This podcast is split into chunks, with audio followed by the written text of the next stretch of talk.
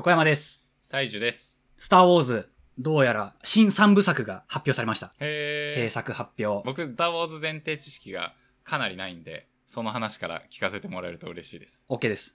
スターウォーズっていうのは大昔からある映画でして、うん。エピソード4から始まり、456と。その後に前日譚っていうのを描いたうん1、2、3っていうのが、まあ最近、まあ最近って言っても2000年になってからぐらいですけれども。うん。で、それこそ最近、えーディズニーに権利が移った後に、えー7、8、9っていうのが制作されたと。ナンバリングが多分時系列なんですよね。そうです。C56 が一番最初に作られましたと。はい。で、6で完結っちゃ完結な雰囲気だったんですよね、本来。そうです。ああ、なるほど。じゃあ、12345って完結、これこそがスター・ウォーズってなったところを、ディズニーが引き取って、続きのエピソードが描かれるようになったと。はい。ああ、なるほど。で、789がまた発表された。え違います。7、8、9をやって、はい。もうすでに。あ、そうか。C56 が昔あったやつで、789がやって、はい次か。で、1、2、3もやったんで、だからマイナスの方に行くのか、10、11、12って行くのかっていう、今ちょっとスターウォーズが熱い時期なんですよ。なるほど。で、ここから主張なんですけれども、うんとスターウォーズ全人類ちゃんと見てください。ちょっとおかしいですと。うん。なぜか全人類見てない状態が起きてるんで、会う人会う人スターウォーズ見てないんですよ。うん。聞いたことないっすね、ほぼもマジっすか？う。もう、スター・ウォーズって教養じゃないですか。なんだろう。えっと、I'm a father みたいな話とか。うん。あれを本当になんかネットミームとしてじゃなくて、自分がもう見た展開として、ちゃんと入れたいんですよね、教養として。だから、ちょっと見ようと思ったことあって、うんで、456から多分見ようとしたのかなまずは。うん。で、挫折しましたね。最初見ようと思ったけど、なんかあんまり面白くなくて、で、ながら見にしてたら、全く展開が頭に入ってこないまま5ぐらいまで終わってて、もう6見てもしょうがないな、これって思って終わったっていう経緯があります。いい患者さんが来ました、ここに。はい、あのだから、そのさっきの横山さんの話を聞いてて、いや、789作る前に456作り直してくんねえかなっていうのをちょっと思ってました。ちょっとここにいい患者が来たんでね、はい治療したいと思います。多分結構典型的な感じですよね、これ。典型的ですね。で、えっ、と、その前に、まず僕が思うこと、なんでみんなスターウォーズ見てるんだよっていうのの、えっと、思うことがあるんで、ちょっとそこから話します。はい。まず僕がスターウォーズと初めて出会ったのは、まあ父親ですね。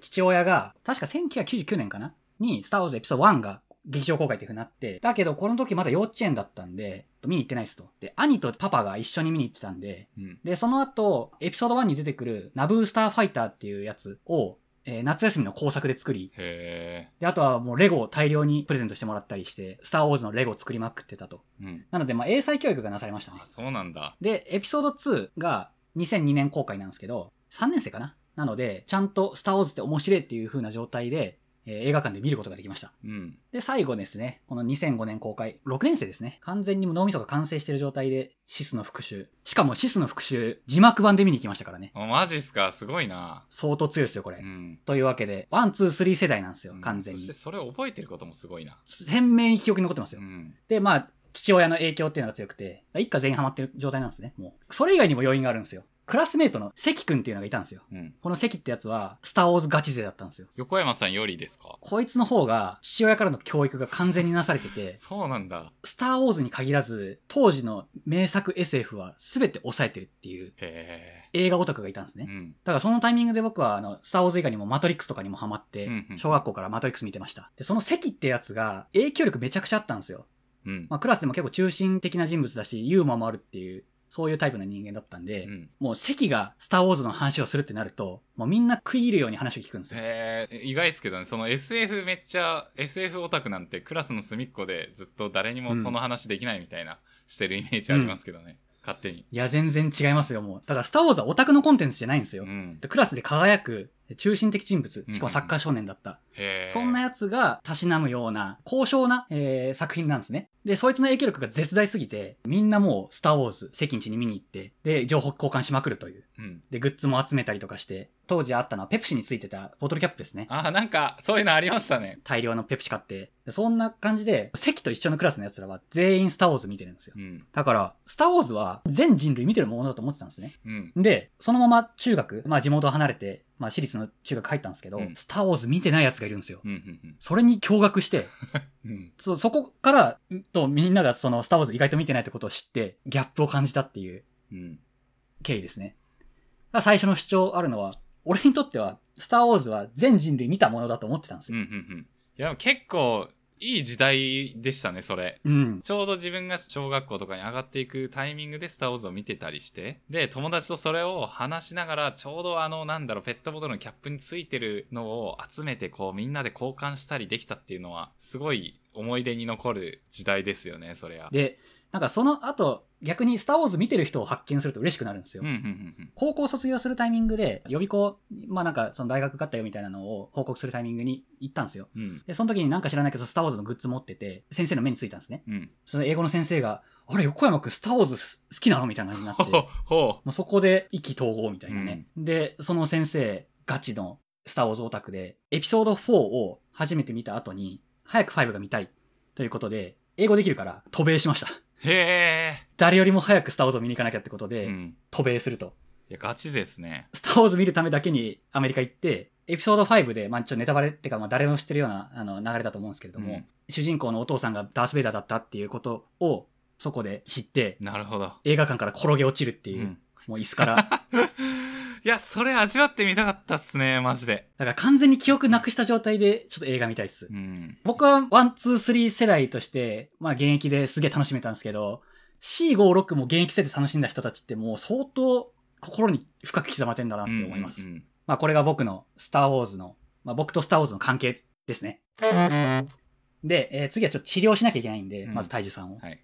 えースターウォーズ見ましょう。で、一回挫折してるっていうのを、これあるあるです。うんうんうんうん。僕はもう幼少期からスターウォーズ見てるんで、もうそもそもスターウォーズっていうのは絶対に面白いものだから、エピソード C56 っていうのは面白いんですよ。うん。見る順番をメインに話すんですけど、うんやっぱ公開順から見たいじゃないですか。うん。で、4、5、6、1、2、3っていう風に見るのが良いと。はい。で、それで伝えるんですよ、僕も。てか伝えてきたんですよ。えーそれはもちろん C56 から見るっていう。みんなこれで挫折するんですよ。あ あ、そうなんだ、やっぱり。うん。よくよく、もうちょっと落ち着いて、スターウォーズってものを客観的に見たら、うん。エピソード4って全然面白くないんですよね。ああ、そうなんだ。今、だってね、他にもマーベルとかそういう派手派手な SF 作品いっぱいあるわけじゃないですか。うん。それに比べて何あの紙芝居っていうかそのなんか人形劇みたいな、しょぼいグラフィックで見せられる迫力のない、この現代に見せられて面白いわけないですよね。うん。横山さんはちなみに、えっと、普通に1、2、3、4、5、6で見たんですよね。残念ながら。はいはいはい。もう順番ぐちゃぐちゃでした僕は。うんもうそこ振り返れないです。けどもう大人になってからね、今から見る人たちっていうのにおすすめするときは、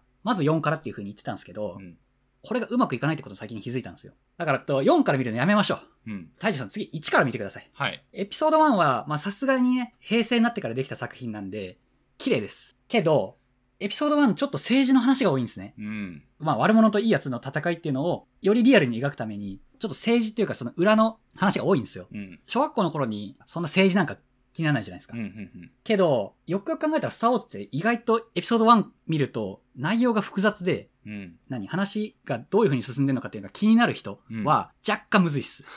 なんか、ハマるためのトラップ多いっすね。そうなんですよ。これは、スターウォーズって世界にはまんなきゃいけないんで、うん。赤ちゃんできたら、あ即スターウォーズ見せてください。まず、レゴブロックからもしかしたら触るぐらいがいいかもしれないですね。パパだよっていう風に病院でその赤ちゃんと初めて会うっていう時は、もうダース・ベイダーのマスク被った状態で会いに行ってください。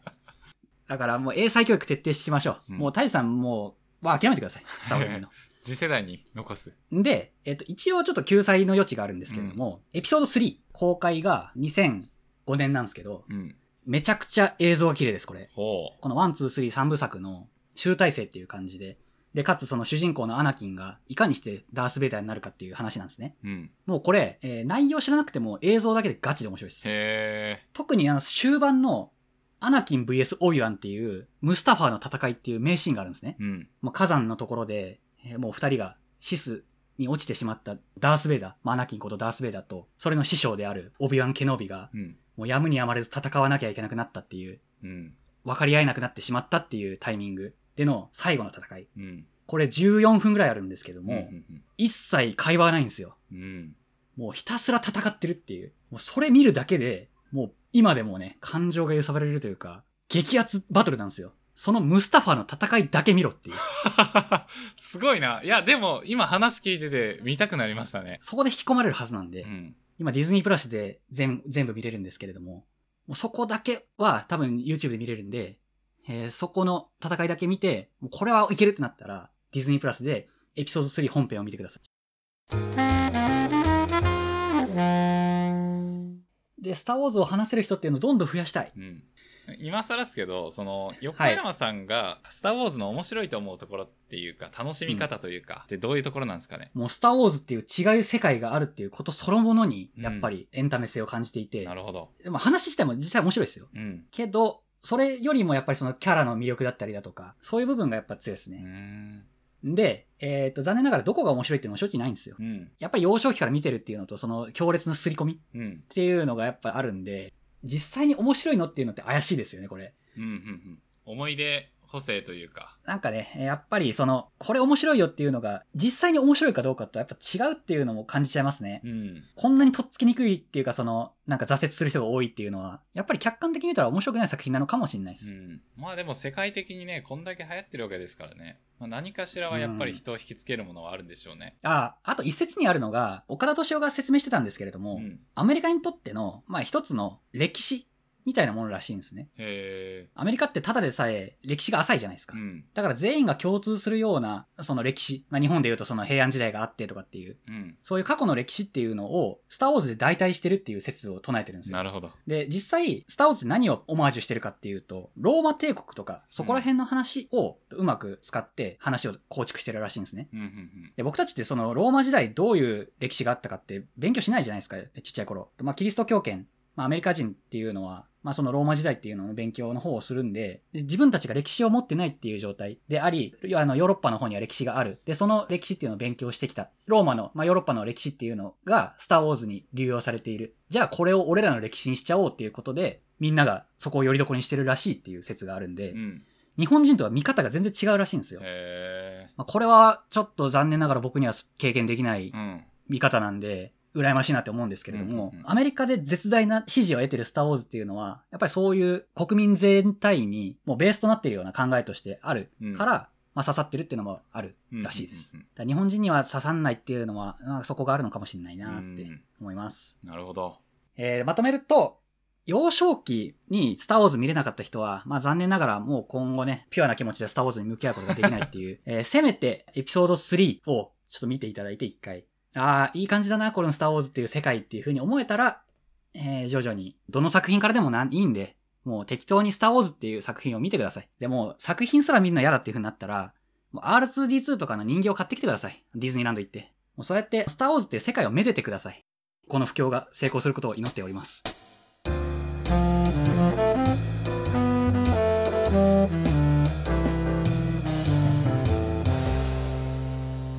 人間 FM ではお便りを募集しています。概要欄記載の Google フォームまたは Twitter の DM からお気軽にお送りください。